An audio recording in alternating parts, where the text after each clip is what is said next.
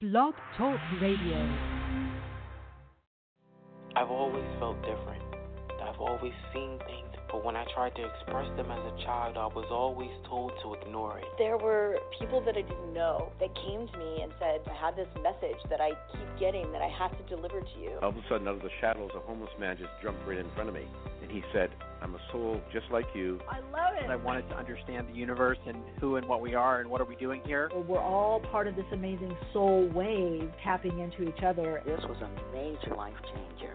You are a light. You have helped me a ton. Thank you. You've given me the courage to live more from my soul. Millions of people are awakening. So wake up with Michele Meiche, the place to hear the best-selling authors and experts in the fields of cutting-edge self-help, personal growth, metaphysics, and spirituality. The soul path of awakening. Understand what living awake is. Hello, everyone, and welcome to Awakenings with Michele Meiche. It's great to connect with all of you here. Really, it is. Wonderful Wednesday, Wisdom Wednesday, whatever we want to call it, right? Wonder. I'm being in Wonder Wednesday. If you're new to the program, glad you found us. Welcome. We have the chat room, Sacred Space of Empowerment room. If you want to just hang out there as a guest, that's fine. If you want to ask questions and interact, you need to just do a profile with BTR, Blog Talk Radio. Just email and how is my sound? So we've got in the Sacred Space of Empowerment, also known as chat room, a lot of insights, great people, great conversations going on, and you can always ask questions there as well. Hey, Tammy, in the chat. All right. So we got our OGs, our spiritual OGs, right? They've been around, and you can always ask them questions in the chat as well, and they put input in as well as keep the sound going. Let me know what's happening. If you are subscribed and you're returning, it's always great to connect with you and have you here. You really anchor the program. This program is co-created. It's co-created by thousands of people and their intention, and they're living more awake and aware and listening, whether on the phone or archives or in the chat. However you listen or listen live, you're co-creating this with us. Speaking of phone, you can call in at 347-539-5122. If you would like to get a reading, say hi, chit-chat, let us know how you're doing on your path. If you have questions, again, 347-539-5122. Now, some people are just listening by phone, which is great. So if you do have a question or a comment, you need to press 1 on your keypad, and that gives me an alert on the switchboard. Yeah, it's kind of all gets done, you know. Well, it's a village, you know. Got Jen, Sadie, yay, Sadie the producer, guest booker, and Joe. So we've got quite a team here for Soul Playground as well as Awakening. So if you do have questions or comments, or you have email questions that you would like answered on air, please email awakeningspodcast@gmail.com. That's awakeningspodcast@gmail.com. That's the best. Some of you send me, you know, feedback, appreciation feedback, all good. Love it all. I just, you know, feel so blessed to be doing this show. Bliss. Did do an Insta live little video with a reading, and also on Facebook if you guys want to check that out later. I am getting back to YouTube now that Yoshi is feeling better, my little fur baby, who is 15 years on the planet in this little fur baby body, and she's doing so much better. So thank you, those of you have been inquiring. I want to give Jessica a shout out. Who was saying to me, send in a long email, so I'm just going to kind of skim through it. Listening to you every week continues to be my eco-friendly saging process. Oh, I like that, sage. As you clear and cleanse my inner house, my psyche with your sage, inspiring evolutionary insights for my soul. So she's talking about receiving messages, and a lot of people are receiving messages, you know, either by something that I'm saying, that I'm downloading, that I'm sharing, or something that, you know, a call in, a listener, either they're asking a certain question or something they're relaying, or our guests. It happens a lot with our guests where they don't even listen to the first half of the program, and it's exactly what I've been talking about. And I'm sure, because today's topic, which I'll dive into in a little bit, is so going to resonate with our guests. We have with us today Marc Allen, who's also the author of Visionary Business. He's going to be talking about his most recent book, The Magical Path, Creating the Life of Your Dreams and a World That Works for All. That's, to me, that's just so Leo Aquarius. That's the new paradigm. That's the Leo Aquarius access. That's Aquarian, that it's individual for each of us, but also the world. It's not just about us, but it's not just about self-sacrifice and the world and other people and being of service in that way. It's also about being in service to your soul. So catch us. Second half of the program, he will be on, and he's been on before, and he's a love, just absolutely amazing. And I've been reading his book, and it's pretty amazing. Gets into cutting cords of attachment, goes into breath work, meditation, how to use affirmations, so it's really working with the mental, emotional body to create the life of your dreams. And that's where we're at right now, everyone. All this intense energy, all this feeling held back, which I talked about a few years ago that would be happening in this time frame. And it's not punishment. It's not, you need deeper healing. We do, because we're not only healing individually, but collectively healing that astral connection as well, so that the etheric is clearer. So the astral body, the astral plane corresponds to the emotional body. It's the sticky glue. That's why a lot of times when people meet certain soulmates and they're like, I was just compelled to be with them. It was like sticky, something like just drew us together. That's an astral plane buddy. That's a soulmate that you connect on the astral plane for deeper healing. When you have that glue, otherwise we wouldn't go for it. Psychologically, it's the projection phase, what we also know as the romantic phase in relationship or romance with a job. If something didn't seem glittery, and glamorous, or like it's going to solve all our problems, whether it's a person, a job, a situation, or the house, things, we wouldn't go for it. So there is a certain healthy projection in, all relationship, all relating. However, as we align more to the soul, we're getting out of over-projecting or living more by projection. You move into perception, which is also known psychologically, that we live through our world, or we navigate through our world, both by projection and perception. When we're in the meditative state, when I'm channeling, I'm in the highest level of perception that I can be in as a human being. So there's always going to be some filtering from experience or understanding, whether this lifetime, other lifetimes, other dimensions, or just a day ago, an hour ago, trauma or things that we believe to be true, how we were raised, our family of origin, where we came from, our culture, our cultura, as I like to say. But the more that we get out of the binary aspect of expression and experiencing, more out of right and wrong, or it's left or it's right, the more that we get out of the binary and we open into the multitude, the plenitude of experience and expression, the less we're in dualistic thinking. And that's where our infinite possibilities come from. They don't come from the binary. Now, we have to go through the binary. We bounce around a little bit. But meditation, spiritual practice, prayer, visioning, visualizing helps us get out of the binary. And that's, if you guys read my blog post on soulplayground.life, the last blog post I did on the portal of light, the equinox portal of light, and that ancestral healing and clearing, and moving on different timelines.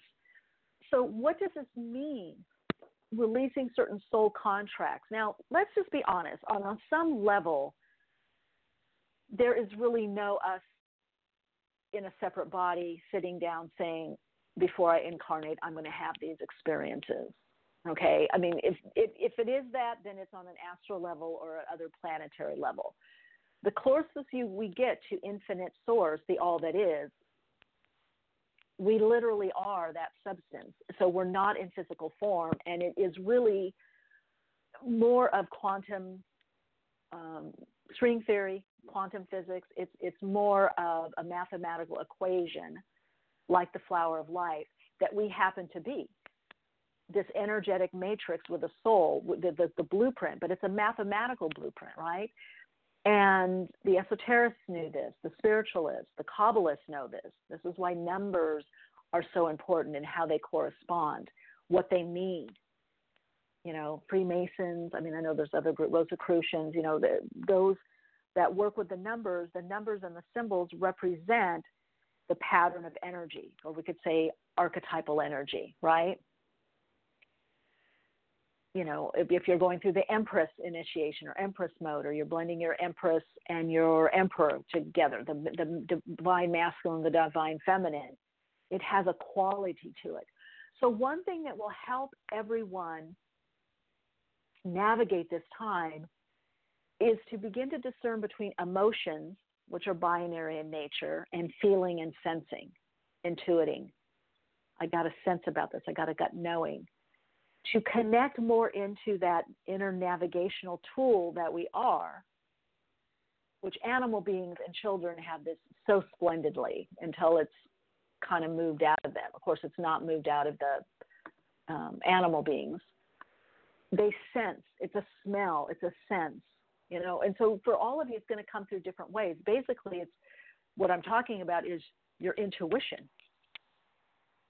It's learning to clear the inner and outer noise and rely more on your intuition for the big things in life and the little things in life, to get more comfortable in the not knowing, because the only part of us that doesn't know is the ego, right? It only knows what's happened before and potentially what could happen. And so to me, it's also like that, you know, I don't know if you ever saw that, was it Slider or something? Where there's, it's like the string theory, like there's these multiple possibilities that can happen. So we can get to our destination by different routes, by different ways. And so it's understanding that our higher self always looks for the most efficacious way. It looks for the way that is most not only expedient, but best for all aspects of ourselves, best for where we are, but where we came from, and where we're going, that which is emerging. So as we're living more and more for the soul, we're really connecting more to ourselves from an energetic blueprint, right? Understanding what brings us more energy, what brings us more health, what brings us more love, which means what brings us more life enhancement, what is more life enhancing for us. That's what all of nature looks at. It doesn't look at, oh, that's bad, that's wrong. It looks at what is most life enhancing, and how can I have more of that? How can I grow or go towards more of that? And it's because when we get out of the binary, you know, and there's some great Vedic stories, scripture, Patanjali, I'm not pronouncing his name right. These stories of getting what we want or what we think that we want, and then it isn't what we want, or it isn't healthy, it isn't right for us, and getting what isn't right for us turns out to be what we needed to get to the next step. So really what we're talking about is just being more what I call soul-fueled and spirit-led, letting that spiritual or life force animating energy by the urge, by the nudge, by inspiration, insight, aspiration, letting that lead us more. And what's the fuel? Fuel is passion. It's fire. What fires you up? So there is a lot of right now really getting past what was passed on to us generationally, what our conditioned response patterns that we have, either through trauma, you know, either through things that worked, or we were taught, or we were shown this, or we saw this growing up, or we learned this in school. You know, we have all these like little recipes, these little ways of navigating through things. But as we're living more and more soul aligned and attuned, you know, to the soul through the heart, connecting into those major centers, the gut, the heart, and the brain, right? As we're receiving these impulses, we become more of an instrument that's played different ways. We're like a guitar that could be played in flamenco, could be Spanish guitar, it could be classical, it could be, you know, rock, hard rock, it could be folk, it could be bluegrass, it could be country, it could be quote unquote new age, right? It could be jazz. So there's a lot of ways to use that instrument that is us. But we won't know that until we attune and align to our true nature, which is that meditative state, which is kind of scary, right? Because the ego's like, oh, what's happening? Where are we going here? You know, what's actually going on here? You know, or this is different. This is not what I planned. So many people are saying this right now. This is not what I planned. This is not what I thought was going to be happening in my life at this time. This is not where I thought I was going. Or I built all this up, and now I'm changing gears. I'm moving in a new direction. You know, we are looking at that idea that we are, you know, more entrepreneurs at this time. This is the age of the entrepreneur. More people starting their own businesses or working, you know, with a corporation, or doing something on the side, or opening up more artistically. More people having more of their gifts opening, you know, more intuitive, getting into health, you know, and wellness, getting into their spirit or spirituality, looking at life through that lens, you know, studying Reiki, meditation. You know, I mean, I've been on this path a long time. There's those that have been on longer.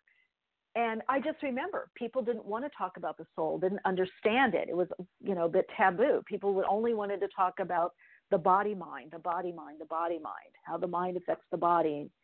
The body, you know, is affected by the mind, or the body affects the mind. And yoga, the physicality of it, and spirit. It was okay to talk about spirit or spirituality, but people weren't ready yet for the soul.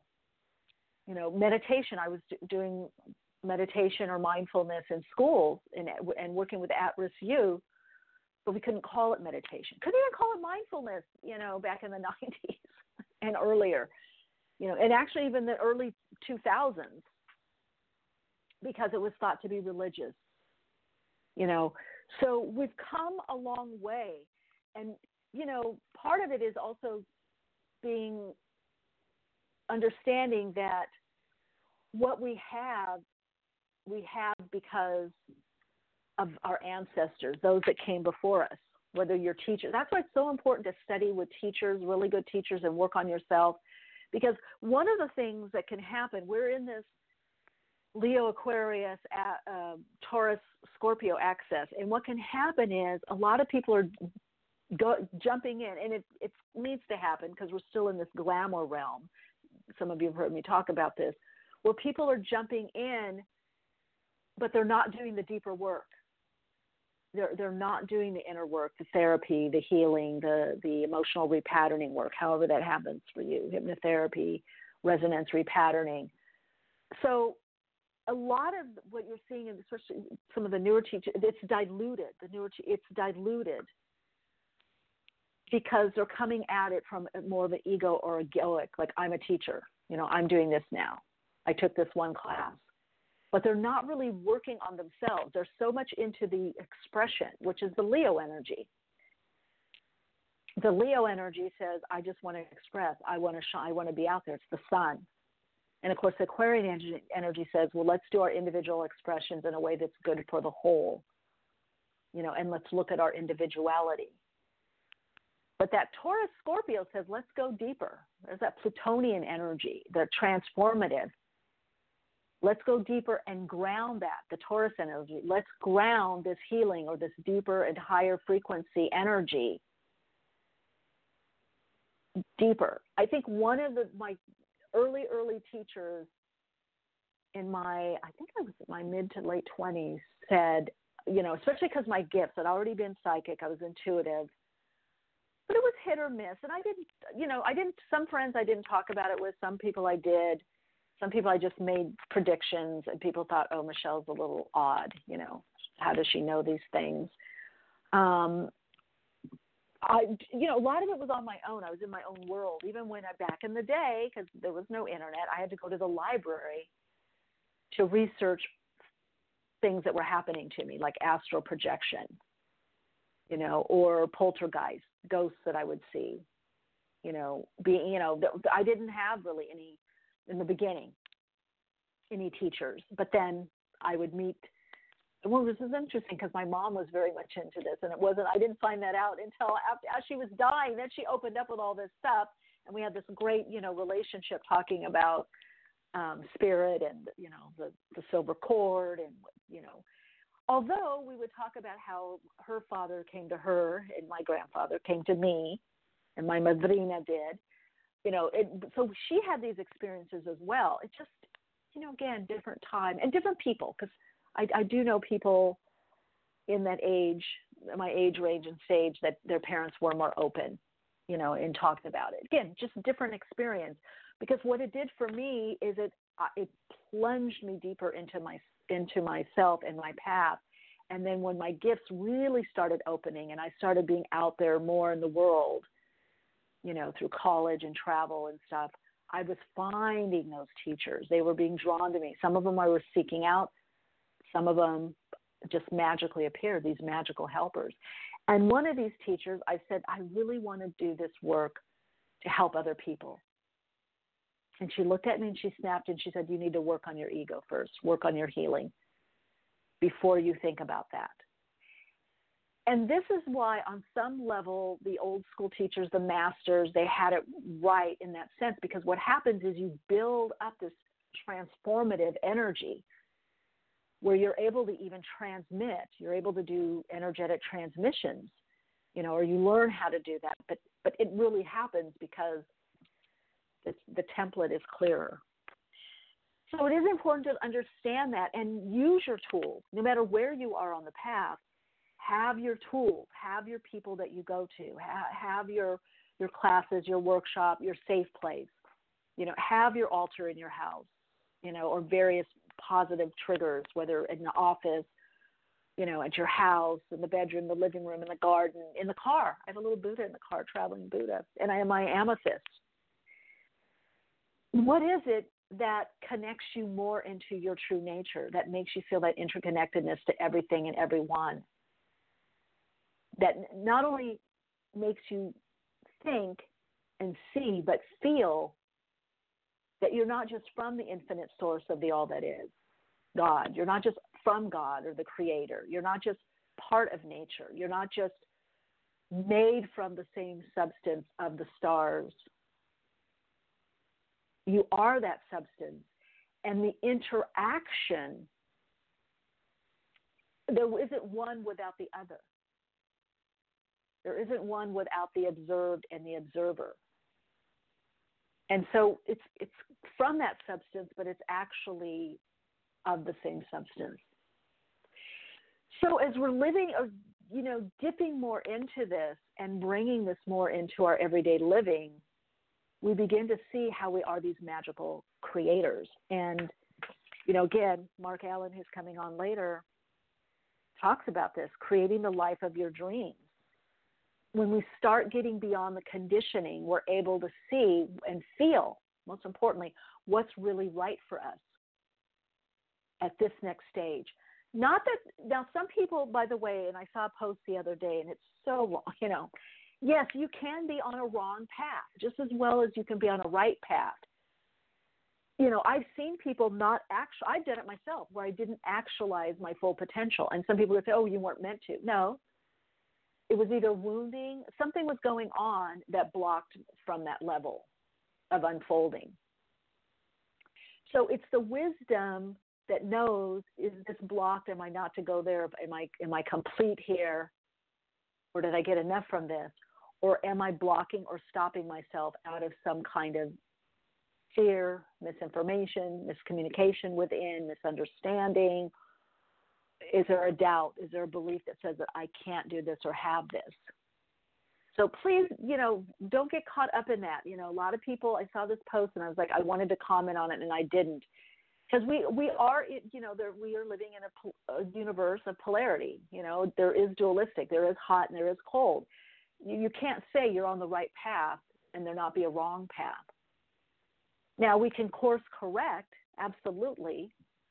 And some things that are very strong destiny issues, we will meet that destiny. Usually with inspiration or encouragement, usually something happens to help guide us. But sometimes we don't. So you have to make peace with that, that if there's a right path, there is a wrong path. But does that wrong path turn into the right path? That's where we're at right now, my friends. We're course correcting right now. For some of you, it's getting back on track, getting back on the right path. Some of you, it's completing something that you're done with. Maybe it wasn't as fulfilling, or maybe it used to be really fulfilling, but it's not as fulfilling now, or you just feel complete or done. So the ego can look back in those situations and say, oh, that was the wrong path, or that wasn't right. But that's where our wisdom comes in and our inner knowing, where, no, that was the right path for that right that time. That was what I was meant to be doing, but that's changed now. So there's a lot of letting go right now, and the letting go is some of the fixed ideas.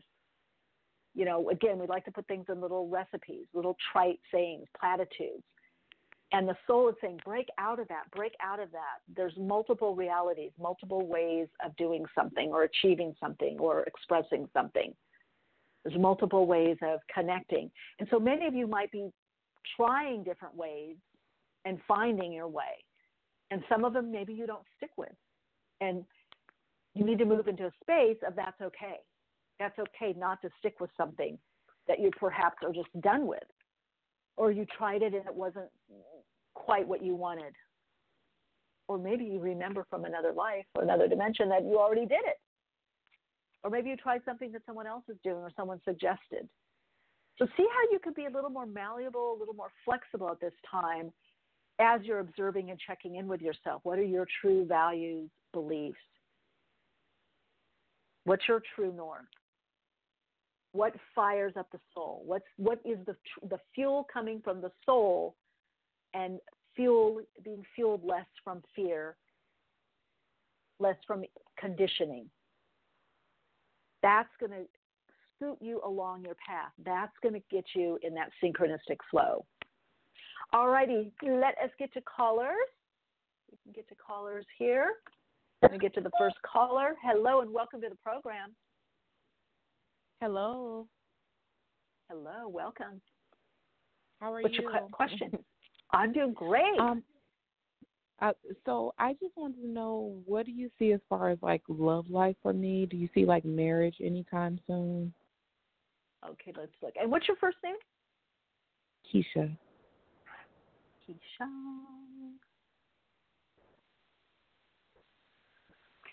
Okay. I don't feel real soon. I feel first about, are you dating someone? You're not dating someone now. Sort of, yeah. Sort of. Well, what's the sort of? Because I'm not getting real strong yes. I'm getting, it's either off and on or it's just beginning. I'm not getting a real strong. So what's, okay, that's what it is. Yeah. So I'm not getting a real strong partnership.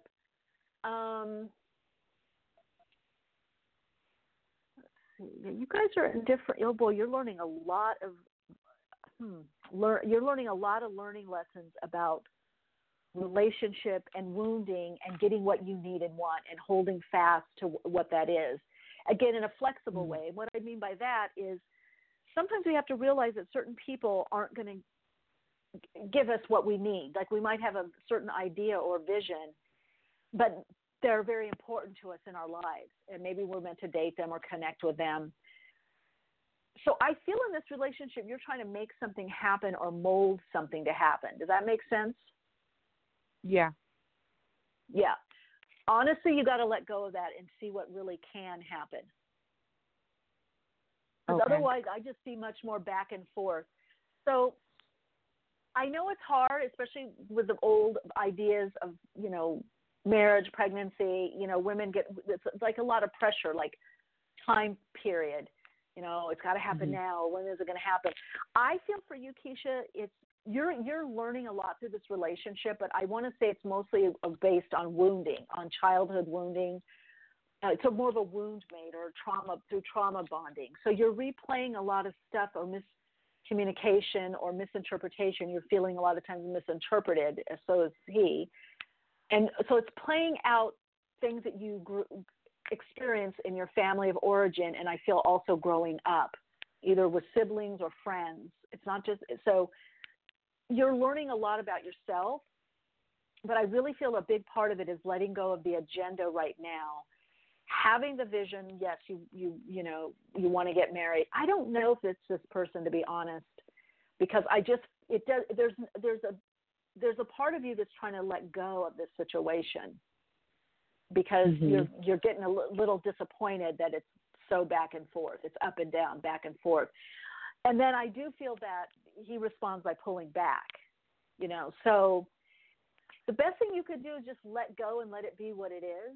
Focus on yourself, work on yourself. Don't lose the dream or the vision, you know, that it could be someone else. But right now, I feel that it's your deeper learning that's got you in this kind of relationship. So there's something you need to learn. And once you learn it, then it releases you to draw in what it is you really need and want. But I feel for you, the next level is being with somebody that's already ready, not trying to make somebody ready or make somebody, you know, not mold them into what you need and want to feel secure.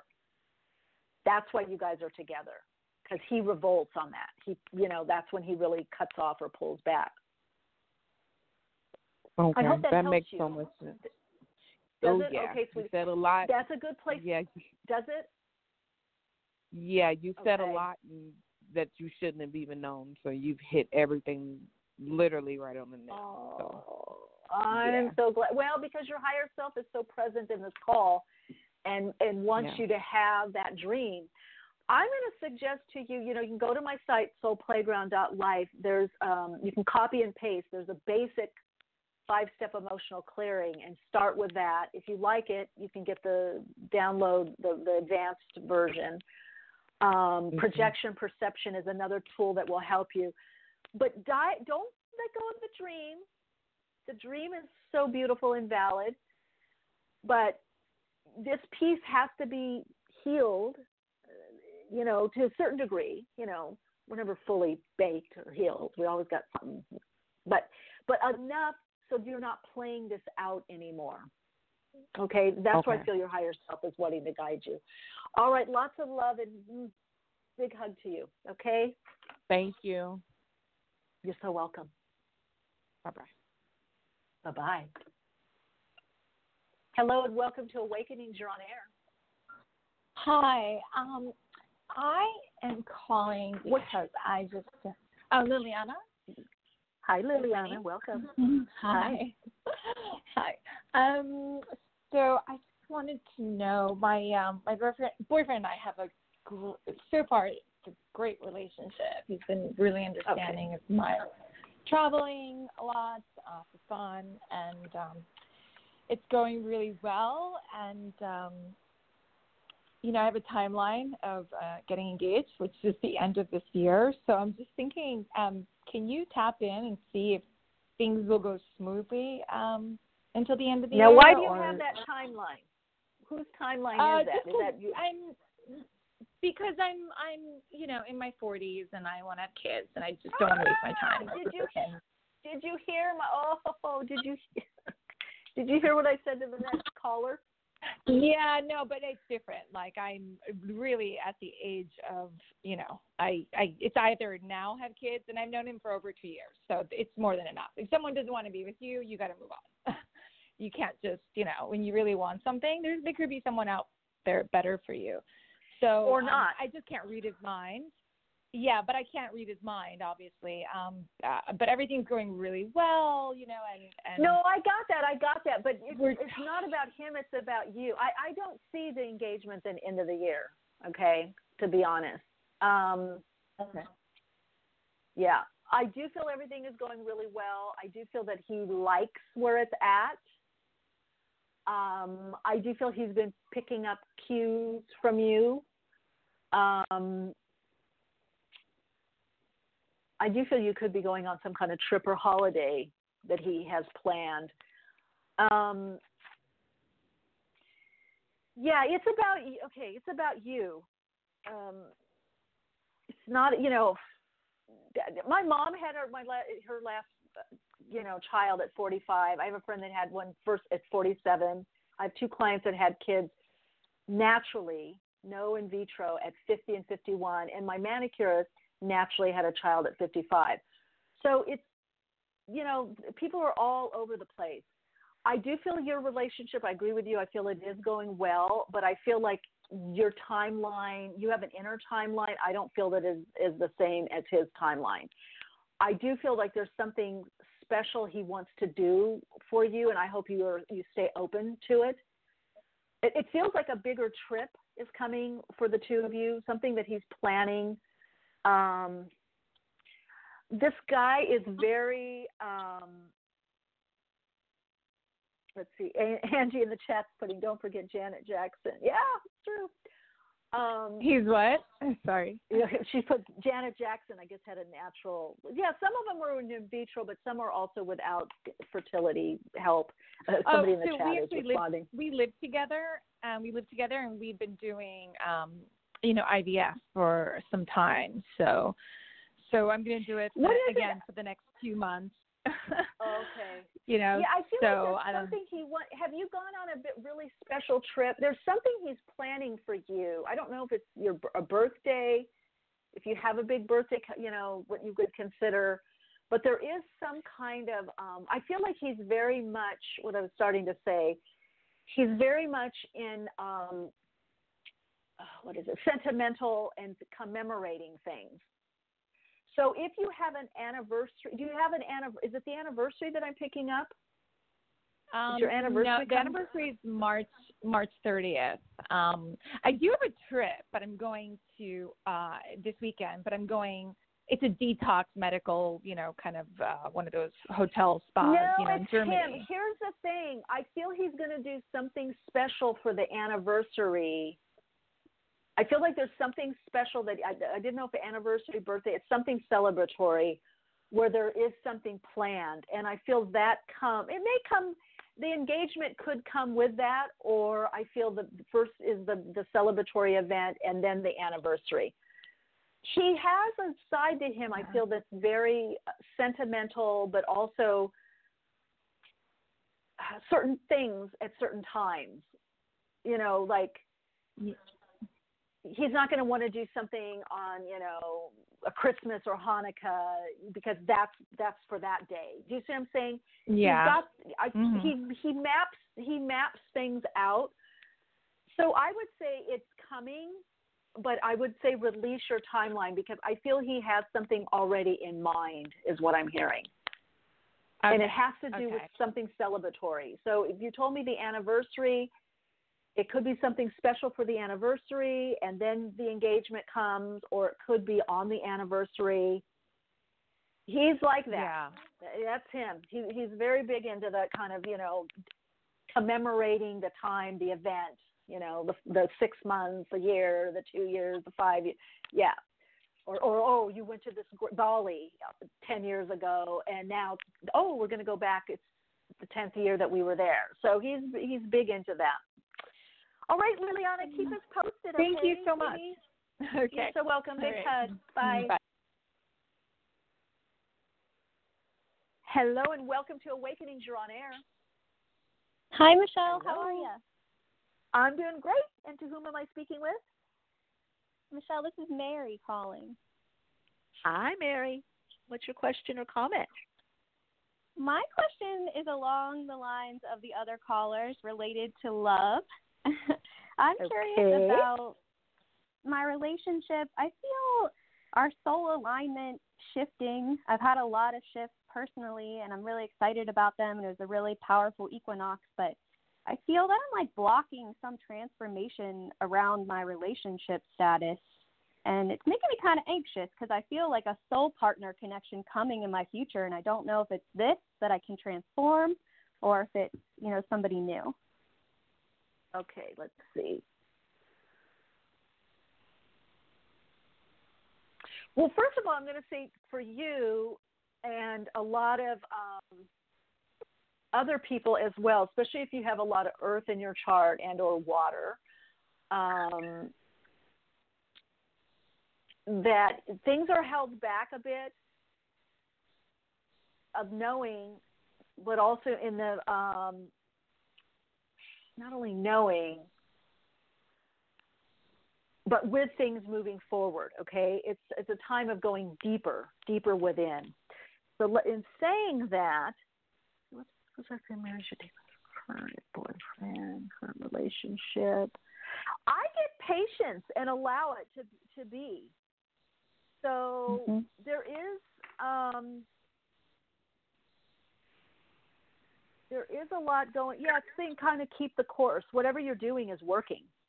Whatever it is working. And there is more depth in the relationship happening. That seems like that's something that you wanted, and I do see that happening. So sometimes, sometimes people need that. They need the time. Does that make, have you've been having, not your own shifts and changes, but I feel changes within the relationship, right? Yeah, absolutely. I've been trying to learn lessons from my past, mistakes and just, lessons in life and speak more of my truth. I have a lot of water. I can go with the flow. I'm easy to get along with. I like a lot of people. So it's easy for me to go with the flow. And in the past, I haven't, spoken up for what I need and what I want and, my dreams. And so I'm trying to do that more and more, but I find him resisting or, his ego pulls away, I don't have time kind of feeling sometimes. And I'm like, well, how long do I put up with that kind of thing? Well, here's the thing. When that happens, you're in the transition. First of all, I'm going to suggest the blog post that I did, this last one on the Equinox portal, read that because I actually go into this. See, one of the things why, lovely, intuitive, go with the flow, more mutable types, caregivers, overgivers to the higher spectrum of codependency, enabling, has been all of us, the healer parts of us. So giving people chances and molding. That energy is changed. That's done. So you are going to get, Mary, some resistance, even within yourself. See, all resistance on the outside is resistance on the inside. Your changes are still very new for you, right? So he's just reflecting that. What you got to do is just find the way to deal with it and just still do what you need to do. Pinch him on the cheek, give him a hug. Okay, honey, but this is what I need. This is what I'm doing. You didn't want to do this. And get a girlfriend, get a buddy, and go do what it is that you want to do. Let me tell you, he'll be checking around and changing. So people... a lot of times we change, and it does take a bit longer for those around us to change because they're still stuck in the conditioned response pattern. They don't yet know how to respond just intuitively or naturally. And so people get resistant, they get, angrier, just kind of annoyed because now they have to respond naturally. They have to respond organically. And they haven't been doing that probably their whole life.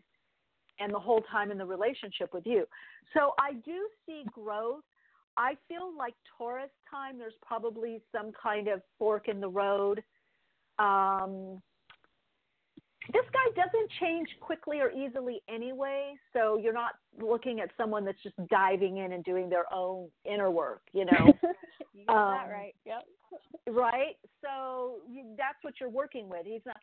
it's like years ago, one of my mentors and teachers, therapists, and, I was like doing all this transformational energy, healing work and energy work and therapy and all, And I remember saying one time to him, I'm like, God, I'm doing all this change. I'm living differently. And what the people around me are not. What the heck is going on? And he looked at me and he goes, well, why would they? And I go, well, why wouldn't they? And he goes, well, they're not doing the inner work. They're not doing the therapy. So some people will respond to it later at some point, some juncture. And it's not years. The more that we don't try to change them, the more that we're just in our flow, but still getting on, asking for what we need and want and having those boundaries because we allow them to show up, they will change. But when we get in there and try to enable or manipulate the timeline, so to speak, time to change them, we're taking the focus off of us, and then they're resistant to us instead of their own inner resistance to healing. You know, so find the way. That makes sense. Because see, if it doesn't bother us, like I have a friend, like years ago I dated somebody that was so grumpy, which I find cute because I am there. People that know me, it takes a lot for me to get mad. I can get mad, boom, you know, if I'm backed in the corner, but it takes a lot. And I basically, even if things are going horrible in my life, at times that they were, I always have this like little like joy spot. So I'm pretty even keel, you know, I'm not moody. So for me, being around someone that was moody was kind of interesting and funny and odd. And I handled it with humor. And a friend of mine's, oh, I can't handle that. I can't. But I was thinking, well, because they're moody. See, because if it doesn't bother you, if you don't have the emotional charge, it doesn't bother you. If it doesn't mean something like, oh, they're moody towards me or they're grumpy towards me. They're just grumpy. And one time he even said, oh, this must be hard for you. And I looked at him and I go, no, I said, you're grumpy about yourself. I go, whatever. I'm in my little bliss bubble over here. And he just laughed. He goes, I don't understand that. I go, it's funny to me that you're grumpy. You're grumpy when we're at the beach about something, about the sand, when there's sand at the beach. I go, but that's okay. That's your experience. So people can shift, you know, when we allow for the time to shift. And that's where I feel you are with this relationship. You're shifting and you're creating the space or allowing the space that allows this person to shift as well. Beautiful. So when I get the best perspective, you're welcome. I'm just kidding. Keep doing what you're doing. You're transforming change and it will rub off. It will rub off, you know. All right. Take good care. Yes, I feel that. Thank you so much. Bye-bye. Bye-bye. You're so welcome. All right. It is that time for our Awakening Dialogue. If you didn't get your question answered, I'm here. Hang on, though, because we're going to be talking about transformation and transformative change. We have with us now Marc Allen. He's an internationally renowned seminar leader, entrepreneur, author, and composer. He co-founded the New World Library with Shakti Gawain. Many of you know of her in spirit now. In 1977, and he's guided the company as president and publisher from a small startup to its current position as a major player in the independent publishing world. His recent book, what we're going to be diving in, is about the magical path. He also is the author of The Greatest Secret of All, The Millionaire Course, Visionary Business, and others. You can go visit him at MarcAllen.com if you want to get a visual on Marc. But today we're diving into the magical path, creating the life of your dreams and a world that works for everyone. Welcome to the program, Marc. It's so great to have you here. Thank you, Michele. I appreciate it. Yeah. I've been reading your book. I've been diving in. It's got a lot. I'm an earmarker. I love earmarking pages, especially with a paperback. It's just so chock full of not only uplifting, but I feel like being able to redirect one's energy. I mean, I do this for a living. I work with people. I came to a point in my life where I'm like, you know, I need some insight. I need what's going on. I'm stuck in this certain area. What, you know, it's the mindset. And I found your book. It really helps with that mindset. It's the mental, emotional, but it's also connecting us to our own spirit, and maybe some people would say our spirituality, that magic in life, and getting really back into that understanding that, yes, you can change your life. You are this magical being, this magical creator, and life is magical. So I've been finding it very helpful, very uplifting. There's just so much I want to dive into with it. What was your impetus for writing this book? This is my most mature work in a way. Years ago, I did Visionary Business about how I created the company, and occasionally, depending on the crowd, I would say, you know, it's really all magic. It's done by magic, meaning it is just all thought. It's all focused thought. It's changing our thoughts, or not even changing them all that much, but it's taking the time to do some focused thought. That realm of our imagination is the realm of magical creation. And there are all these forces that we can command, if you will. We can bring them into our consciousness and help us create the life of our dreams. We will never understand this process of creation. It's this wonderful, amazing process. But we can set it in motion. We can set it in motion, and it's really so simple and easy. Writing the book, I thought at first it'd be a much shorter book because I only wanted to put in there what I had used to change my life. And I thought it'd be much less when I started, but I kept writing more and more. I kept waking up at 3 a.m. and said, oh, I also did that for a while. I think that might have had a real impact. Oh, and I did that. Oh, yeah. And so the book kept growing and growing, but I only put in there things that I've done to change my life. When I was a totally different person in my late 20s than I was in my late 30s. In my late 20s, I was a total poverty case. I was struggling. I had all these horrible beliefs about money, that I was a fool with money, out of control. I just didn't understand. That's why I was broke all the time. That was me at 29. Well, by 35, I was a multimillionaire. And so I looked back, okay, what changed here?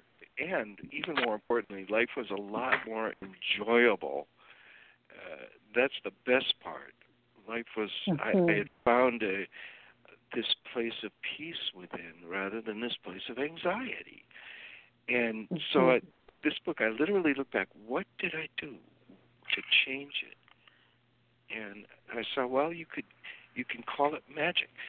I did Visionary Business. It's all in there in more business terms. Then I did The Millionaire Course. It's all there in more financial terms, but spiritual terms too. And then Magical Path, I called it what it really is to me. It's doing magic, and it's modern magic. It's effective magic. It's Harry Potter for adults. I like that.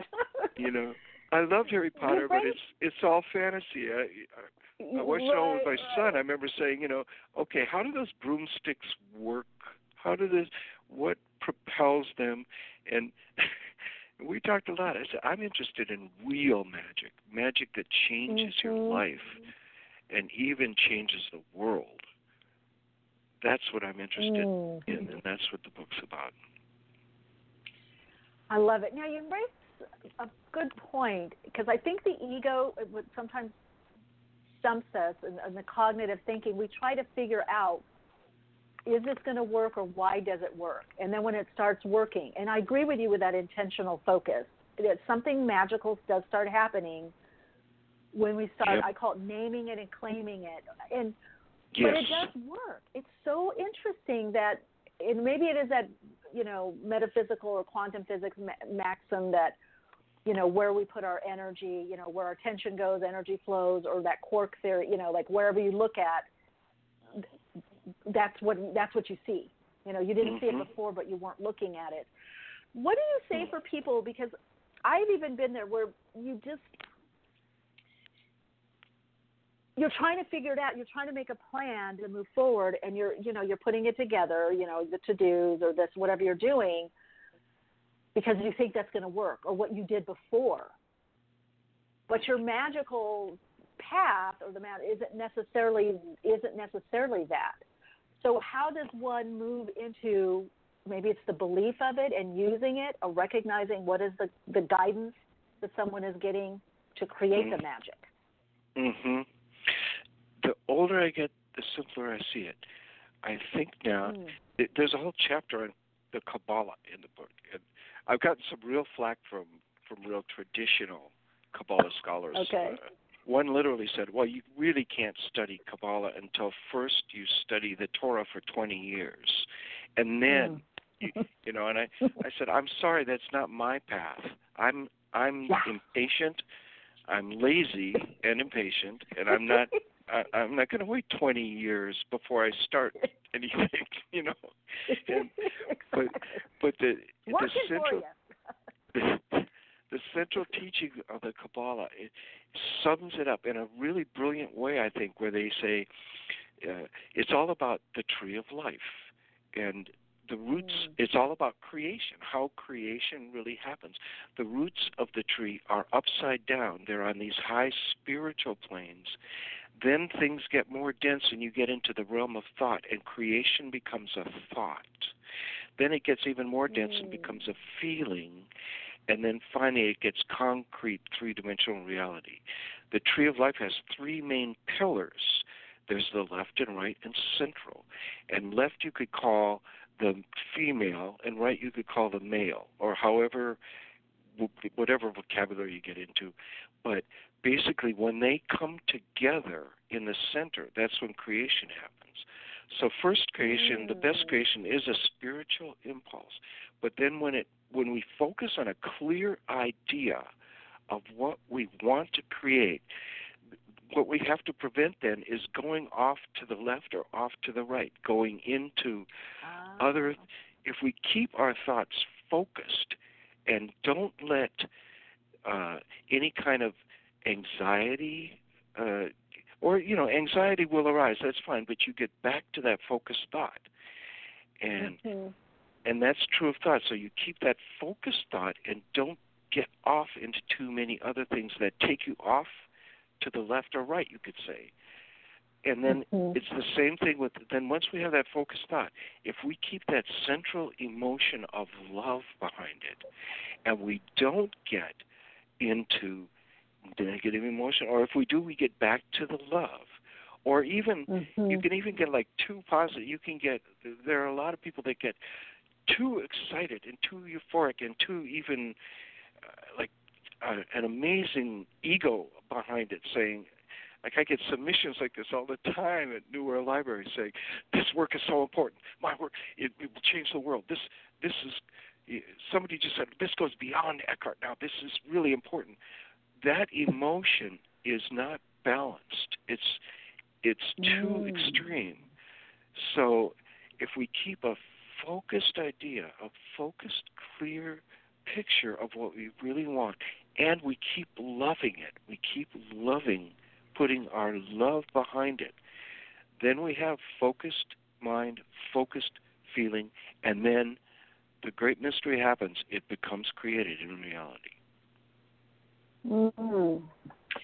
So when you're talking about the focus, is this all throughout the day or certain times? Because I know you also talk about writing the ideal scene. So right. You could talk about that. And then when do we do this focusing? Yes, good question. The writing the ideal scene is what changed my life. On my 30th birthday, I sat down and remembered a game I played years before where you imagine 5 years had passed and everything has gone as well as you could imagine. What does your life look like? And write it down. That's the clear mental focus then. The clear focus. When I turned 30, I woke up. I'd had a rock band. It had broken up. I'd done yard work. It lasted a day. I'd done dishwashing, and I was a busboy, and I got fired for being too slow. I'd done all these things in my late 20s that just nothing was working. And I woke up. I had no job. I had no income. I had no family support. I was scrounging every month, a word we use all the time, to pay the rent. And that was my life. And I turned 30. And that was a wake-up call for me. This voice said, you're 30, you're not a kid anymore. What are you going to do? And I sat and I wrote my ideal scene. I imagined being 35. And much to my amazement, because I'd had no business experience, I'd been a musician, I'd been an actor, I'd been a Zen student, Tibetan Buddhist student for 3.5 years in my 20s. I'd done all these things. But I had no interest in business, never taken a course or anything. Much to my amazement, what spilled out was I have a successful publishing company that cruises along, publishing my books and my friends' books, and I record my music, and I have a big white house on a hill in Marin County, which I lived in a slum apartment in Oakland, not a nice part of Oakland. Marin is across the bay. It's beautiful, beautiful. This was my ideal scene, my dream, and I got that clearly in mind. By the end of the day, I really think, in a sense, I was a different person because I had a vision and a goal. And the first steps toward everything in my vision became very obvious and simple to take. Start a business, start writing a book, start recording your music, start learning about real estate. It was all starts because I had nothing going. And I found it doesn't matter how we're all going to, as soon as we dream, have anxieties arise, have fear arise. And there's no, specific formula of the number of times. All we need to do is when the fear arises, find ways to deal with it and then get back to that dream. All we need to do is keep it focused, We'll be off track a lot of the time.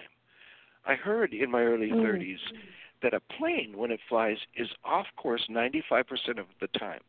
But the pilots keep correcting over and over and over. Yeah, when I heard that, that's what I said, oh, that's the story of my life. Maybe I was off course 95% of the time. But I kept correcting. Just keep correcting.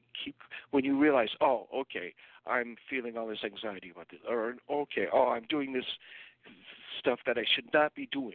I should be doing this, and whatever it is, you keep correcting. You just do course. You keep your course clearly in mind, and keep correcting, and keep focusing on that. So it doesn't have to be all the time at all. It can even maybe be 5% of the time, or less. But if you keep coming back, I love that. Yeah, me too. Keep coming back. So that's good. Yeah. So then it's not, it's all over, fata complete. Because I know a lot of times people will say, oh, I missed my chance, or I'm on the wrong path, or how am I going to get back? So you're saying that doesn't really matter. It's like, is it going back to that vision, going back, right? Going back. And rewrite it if you have it on one page, your ideal scene, and keep rewriting it if necessary. I didn't change mine much, but things would happen, and I would change things.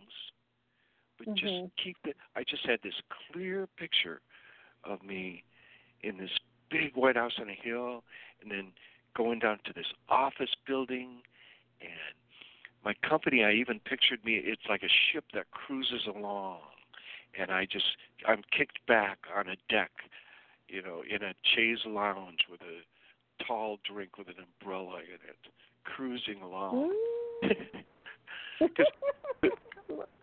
My a pretty unique thing I added to my ideal scene is at the very top I put in this affirmation I'd heard from this Unity Church minister named Catherine Ponder, who wrote a bunch of books in the 70s. Oh, I know Catherine Ponder. Yeah, I started my ideal scene with the words, in an easy and relaxed manner, in a healthy and positive way, in its own perfect time, for the highest good of all. And then I wrote everything. I now have a wonderful publishing company that cruises along. And so I realized part of my ideal, part of my dream, was to have a life of ease, not to work too hard. Yeah. Right from the beginning, I thought, I'd been a musician and an actor, and I love those hours because you never do a thing until 1 p.m. And I've never been a morning person, So I said, okay, I'm going to start a company. But I'm only going to work when I feel like it. I'm going to keep sleeping in. My doubts and fears said, impossible. I had battles with my doubts and fears. saying, it's saying what my dad said. You've got to work 60 to 80 hours a week if you have a startup business. I told my dad I told my dad on my 30th birthday I was starting a company. He said, well, 80% of businesses fail in their first 2 years. That was his first response. And I thought to myself, oh, okay, he's one of these guys I can't share my dreams with because he'll shoot down. And what he's doing is mirroring my own doubts and fears about it and bringing them up more. So I just didn't tell him much from then on about what I was doing until it started happening. And then he was totally amazed about it. You know. I think very, very good point that you're saying that. We have to know and be truthful with ourselves of who we can share things with in the beginning, or who is going to find that little tiny doubt and make it bigger inside of us, right? Right. It's very right.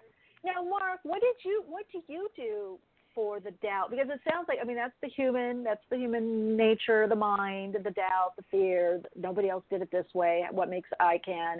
Or you hear 60-hour week, and then you look around, and a lot of people do. So what do we do with that? Because I imagine you can't just say, go away. No, I did a bunch of, I write about the core belief process that I'd learned in a workshop in my 20s, which is this whole process where you really focus on what the problem is, what is that doubt, what is that fear. You finally find what's the belief it's based on by asking yourself, why isn't this happening? Here's my dream. Why isn't it happening? Whatever comes up, well, it's not happening because you're, for me it was like, oh, you're an idiot with money. You don't even understand money. You're totally out of control. How can you create a business? Once you find that underlying belief, you find an affirmation that completely contradicts that, an affirmation. Or Sark had a great phrase. She just called it a counter statement, a counter. You counter it. And for me, what I came up with is I am sensible and in control of my finances. I am creating total financial success in an easy and relaxed manner, a healthy and positive way. I said that in my early 30s a couple thousand times. The other thing I did right in the beginning, I remember, I dialogued with my doubts and fears. The day I turned 30, I said, okay, this is my dream, to start this company and do it in my own lazy way. They said, impossible. You got to work 60, 80 hours a week, blah, blah, blah. And I said, no, I'm going to do this as an experiment. I'd heard this word from Buckminster Fuller, looking at your life as an experiment. I grasped onto that. I said, this is my experiment. I'm going to go for my dreams, but do it in my own lazy way. They said, it won't work. And I said, look, if it doesn't work, I'll be no worse off than I am now. I was broke. I had no job, no family support. So even my doubts and fears said, well, yeah, that's true. Can't get much worse. So I said to them, give me a year. Give me a year to try this ridiculous experiment. They said, yes, it is ridiculous. It will not work. I said, give me a year or maybe two to try to go for my dreams, but do it in my lazy way and not work too hard and keep playing music and sleep late. And that's what I want. That's the life I want. I want a life of ease. I don't want to buy into this 40-hour work week thing that we are all educated to think is necessary somehow to be able to survive in this world. That's so powerful. And right now there's so much, pattern interrupting that's happening on the planet, that I would say this is such a great time to apply these principles. It's shaking it up. It's more supportive. At least now people are saying, well, I did do it a different way, or it's possible. 10, 20, 30 years ago, that wasn't the case. I mean, you did the work week, and then, 20 years, 25 years, you got the watch, at the end, and that was that. Right, right. So, and it starts with all of us. When we're 6 years old, we go to first grade, and they say, sit on behind a desk for 6 hours a day, kid, and start learning, reading, writing. And that so we're all just indoctrinated. We're brainwashed thinking life is a struggle. You've got to work hard. So many people really believe 40, 50 hours a week of work are necessary.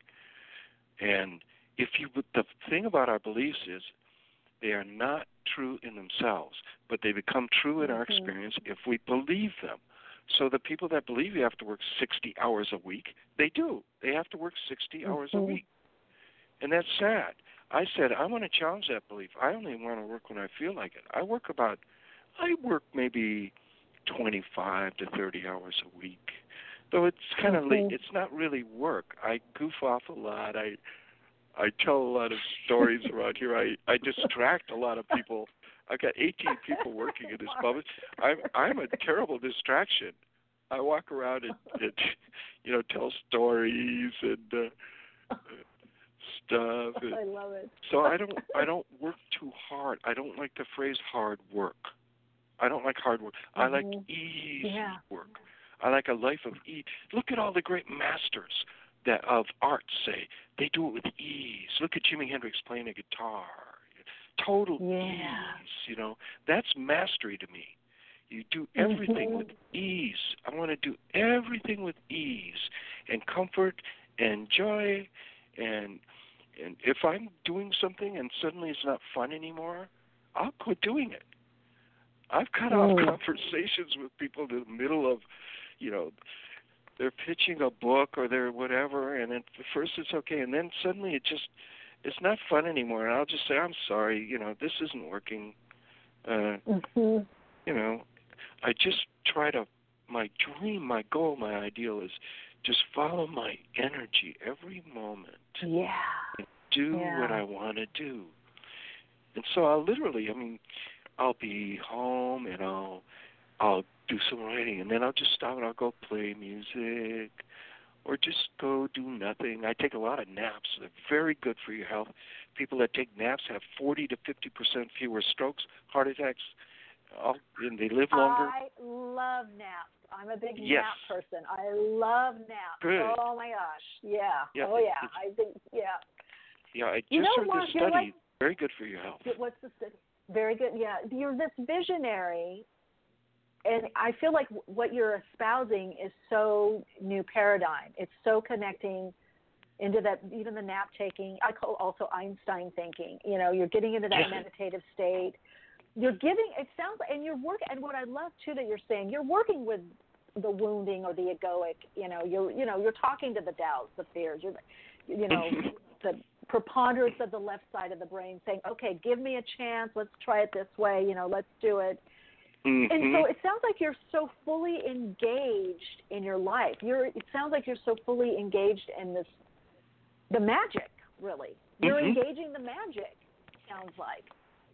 Yeah, that was part of my ideal scene, just this, I have this simple, clear visual picture.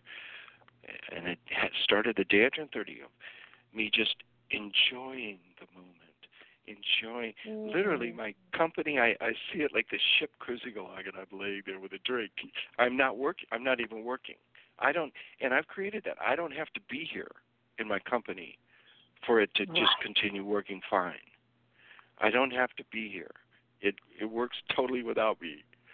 And so it's that dream fulfilled. Now, those visual images are so important. I do remember the first 2-3 years, the image I had was I was a little tugboat pushing this big ship, trying to get it moving, and it wasn't moving.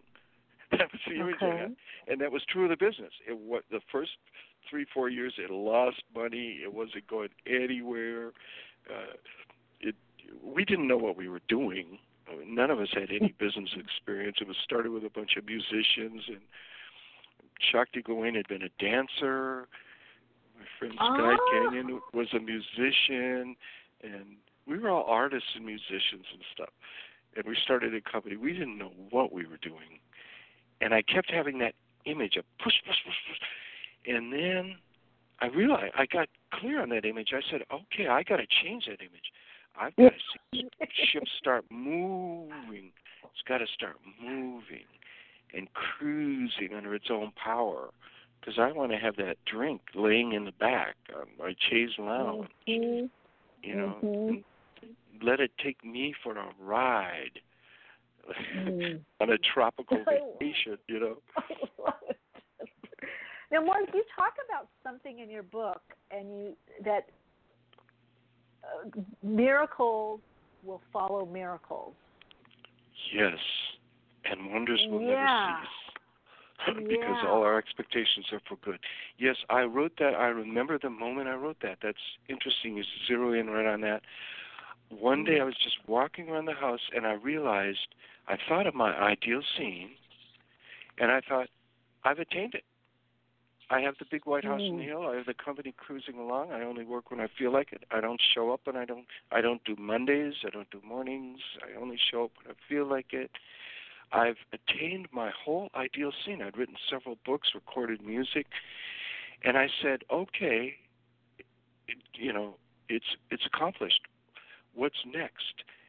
And then I just got quiet. That's where all good writing comes from. And those words appeared. I wrote them down. Miracles will follow miracles, and wonders will never cease, because all your expectations are for good. Wow.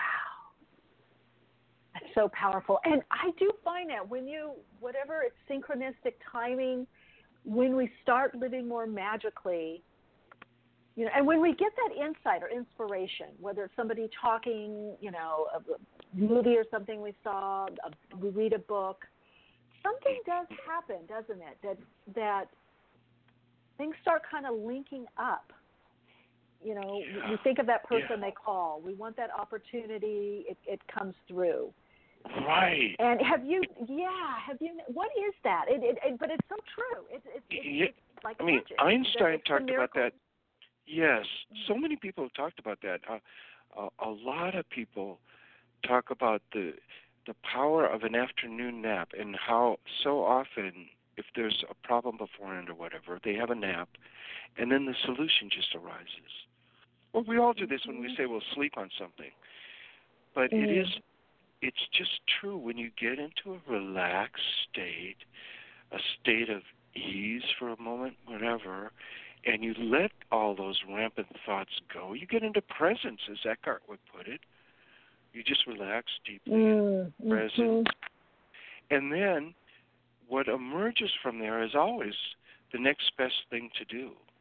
The stuff that emerges out of there, it simplifies problems. I love Eckhart. He says, you know, when you're in presence, there's no problem ever. There's no problem in our life. Things will come up that will be a situation that we have to deal with, but it's not a problem. And that became my goal at 30, to have a life of ease and to enjoy life. What is life all about? We're taught life is a struggle. You got to work hard. That was my dad. Yeah. Before he passed away, he said, well, before I leave this vale of tears, and I remember thinking, by that time I was old enough to know what I know, and I it felt so bad that that was his life. Him summarizing his life as a veil of tears. It's all difficult. It's all struggle. It's a problem. He worked 35 years for a corporation doing a job he didn't like, and after he saw my success, but he did come around. He said, you know, if I had to do it all over again, I'd never work for the corporation for 35 years. Yeah. But he didn't get to that realization till he was in his 70s.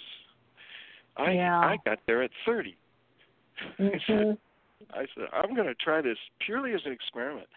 And really, most of my thoughts, I think the vast majority of my thoughts thought it wouldn't work, because they thought, well, maybe it's even... You know, you do have to work a little harder. You have to work, you know, like 40, okay, maybe 35 hours a week. You got to sit down and get to work. That was really what the doubts and fears were saying. And so I latched onto that word experiment. I said, this is my experiment. I work what I feel like, so it's not work. I do what I love. I enjoy it. It's all about finding books I love. I love books. books I love to publish, and I only do it when I feel like it. And some days I don't feel like it. Mm-hmm. So I don't. I go home. I take a nap. I go to the beach. I remember one day, little example was, I remember people called me from the office, said, "Oh, you got to come in." There was this author that I needed to deal with. It was a main author for us, and there was a real problem, and I had to come and deal with it. It's one of the few times they've ever said that "Oh, you've got to handle this, and Marc, you got to be here at the office. Come on, come in and handle it." You know? And I said, okay, I'm coming in. And so I waited till my usual time to come in, like 1 o'clock or whatever. And but I take a right turn to go to the office, and my car just went straight, and it went up this hill into this totally open area where I go meditate sometimes. And so I said, okay, well, I guess that's what's happening. My energy did not go into the office. It went out into the. So I took a walk. I did a few salutes to the sun. I did some yoga. I sat and meditated for a little while, and then suddenly, bam, the answer popped up. The exact thing to email that person, and it was a really short, brief email. And I because of these things happen to me, I always have pen and paper. Now it's good. People with cell phones, you can do it. But I always carry pen and paper to this day. And I just whipped out, I wrote the email in about 30 seconds, and then finally went into the office. And I said, I got it handled. It was handled. And that's the way it works. It really does work magical. If you just relax, really try to go with the flow of your own energy. We're denying our own energy a lot of times when we say, I got to work 9 to 5. What if your body doesn't? Most people, on Monday, most people don't want to work 9 to 5. Right. I don't, I don't. I take every Monday off. I never have any plans on Monday except to get a 2-hour Thai massage is what I've been doing. Oh, that's nice. One of my faves. Yeah, that's very nice. Yeah, Monday is my transition day from whatever I was doing before. I'm in the moment, and then my other stuff starts Tuesday on. So I might draw, I might paint, I might write, I might do video. I don't know. It's whatever is coming to me, or I might do nothing. Absolutely nothing. That's a good idea. Right? It's transition. You've got to transition. Yeah. Otherwise, it's too harsh of a transition from a weekend, even if I don't do anything but hike. I really feel like as I'm talking to you, God, your book, your philosophy, your vision, how you're living is so needed and necessary in the new paradigm. It's where we're all being guided to go. The not cramming, the getting out of our own way, getting relaxed, the ease. You went into that meditative state or state of whatever, true nature, power and presence, whatever. But instead of rushing, like, I have to go handle this, let your energy take you. And then just like magic, boom, you had exactly right words to say. Oh, my gosh. I love it. It's so, because that's where we all need to, that's where we're going. That's what's here. That's what's up. That's the real deal. And it sure is a lot more fun. It's a lot more enjoyable. I'd been a musician in my 20s. I loved being a musician. I admire anyone who can have a career just making music, make it work for them. And I was okay, I'm going to start a company, but I still want to enjoy what I'm doing. Yeah. I want to have fun. I don't want it to be a struggle. Do you think being a musician and an artist, helped you align to your flow, follow your own energy? Did that have any bearing? Maybe. I think maybe. I mean, I sure loved, for a couple years, I had a band, and that's all we did was play. And it is a type of meditation, that's for sure. And you do just get into the flow, and play with ease, and that's exactly what I wanted to bring to business. Mm. And you also talk about prayer and mantra, and I guess maybe for our listeners, what is prayer? You know, there are. It's just another way to focus your mind. There are so many ways. There's so many. As I wrote Magical Path, I saw, I've done so many things. They all end up with the same result of focusing your mind. Begin with the end in mind and keep the end in mind. So it's wonderful to pray for it. It's wonderful to do mantra, affirmations. Affirmations. In the beginning was the word. Affirmations are incredibly powerful. I started saying, I am now creating a successful company in an easy and relaxed manner, in a healthy and positive way. I am now creating it. When I had nothing happening, but I started focusing on that with affirmations and prayers. I have literally prayed for things. I remember in 99, I was walking around my big house on a hill, and I started praying. In the summer, it was, I've achieved my ideal scene. Life is wonderful, and I want to take a quantum leap financially and emotionally. I want to really be peaceful all the time, and I want to make serious money. And that was my prayer. It was that open-ended. I literally started praying to take a quantum leap in my finances and in my inner peace.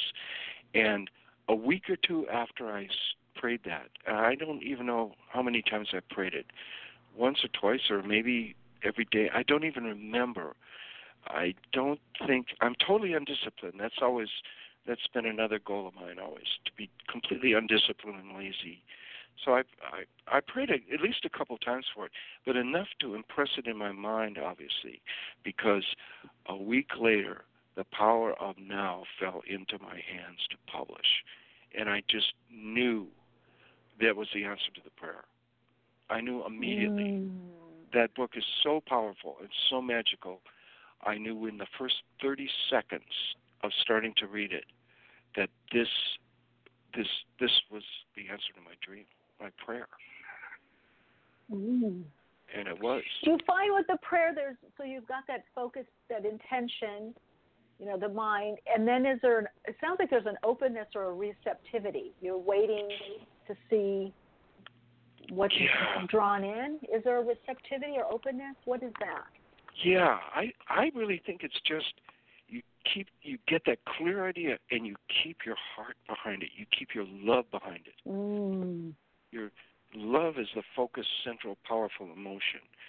And once your love is underneath that clear idea. So, in other words, you have to do what you love to really make it work. Real magical creation, you have to do what you love. All these people that are doing something, well, I don't really, you know, I've had so many people say that, well, I'm doing, you know, this makes money and I don't really like it that much, but I'm good at it, so I'll do it. I just wince. I think, that's so sad. Because when you do what you love and you keep focused on that and you dream of what you love and you keep that love behind it, and when you find yourself getting off into anxiety or fears or doubts or whatever, you keep coming back. I remember our company almost went bankrupt. Like 3 years into it, our distributor collapsed and whatever. And I got a new book back from the printer. They always FedEx a couple copies. And I do the same thing. When I get a book back, I take it up to my office, and I close the door here to have privacy, and I sort of fondle the book. And I look at it, and I just love it. And I think of everything that went into it. And I remember we were almost bankrupt, and we got this book in, and I took it up, and I remember saying, I love doing books. I just love them. I love everything about doing books. I'm going to continue somehow doing what I love. even though our distributor hasn't paid us in 6 months, we lost all this money, we're totally scrounging.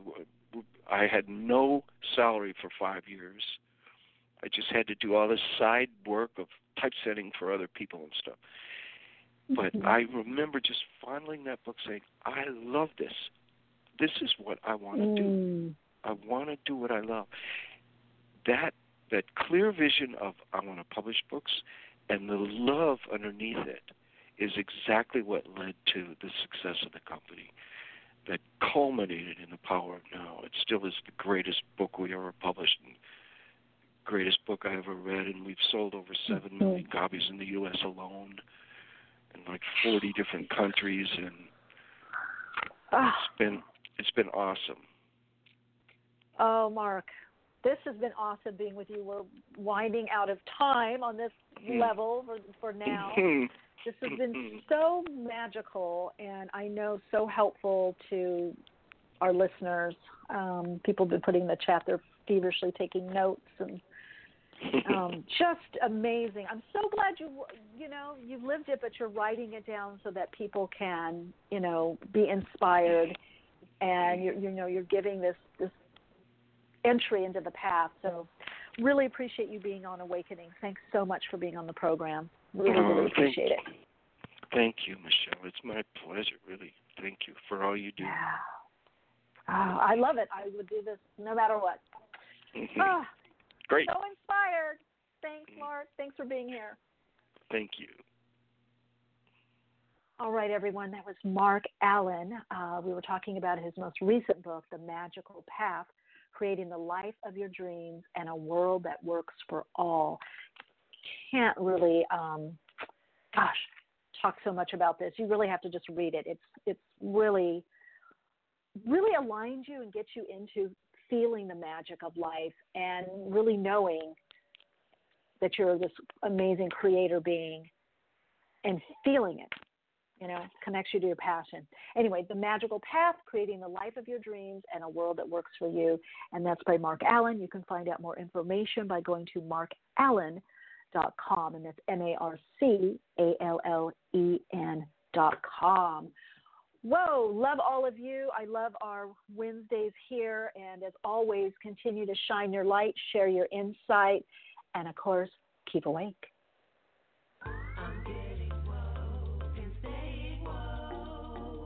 Awakenings broadcast every Wednesday, 12 p.m. Pacific time. Archive shows available on iTunes.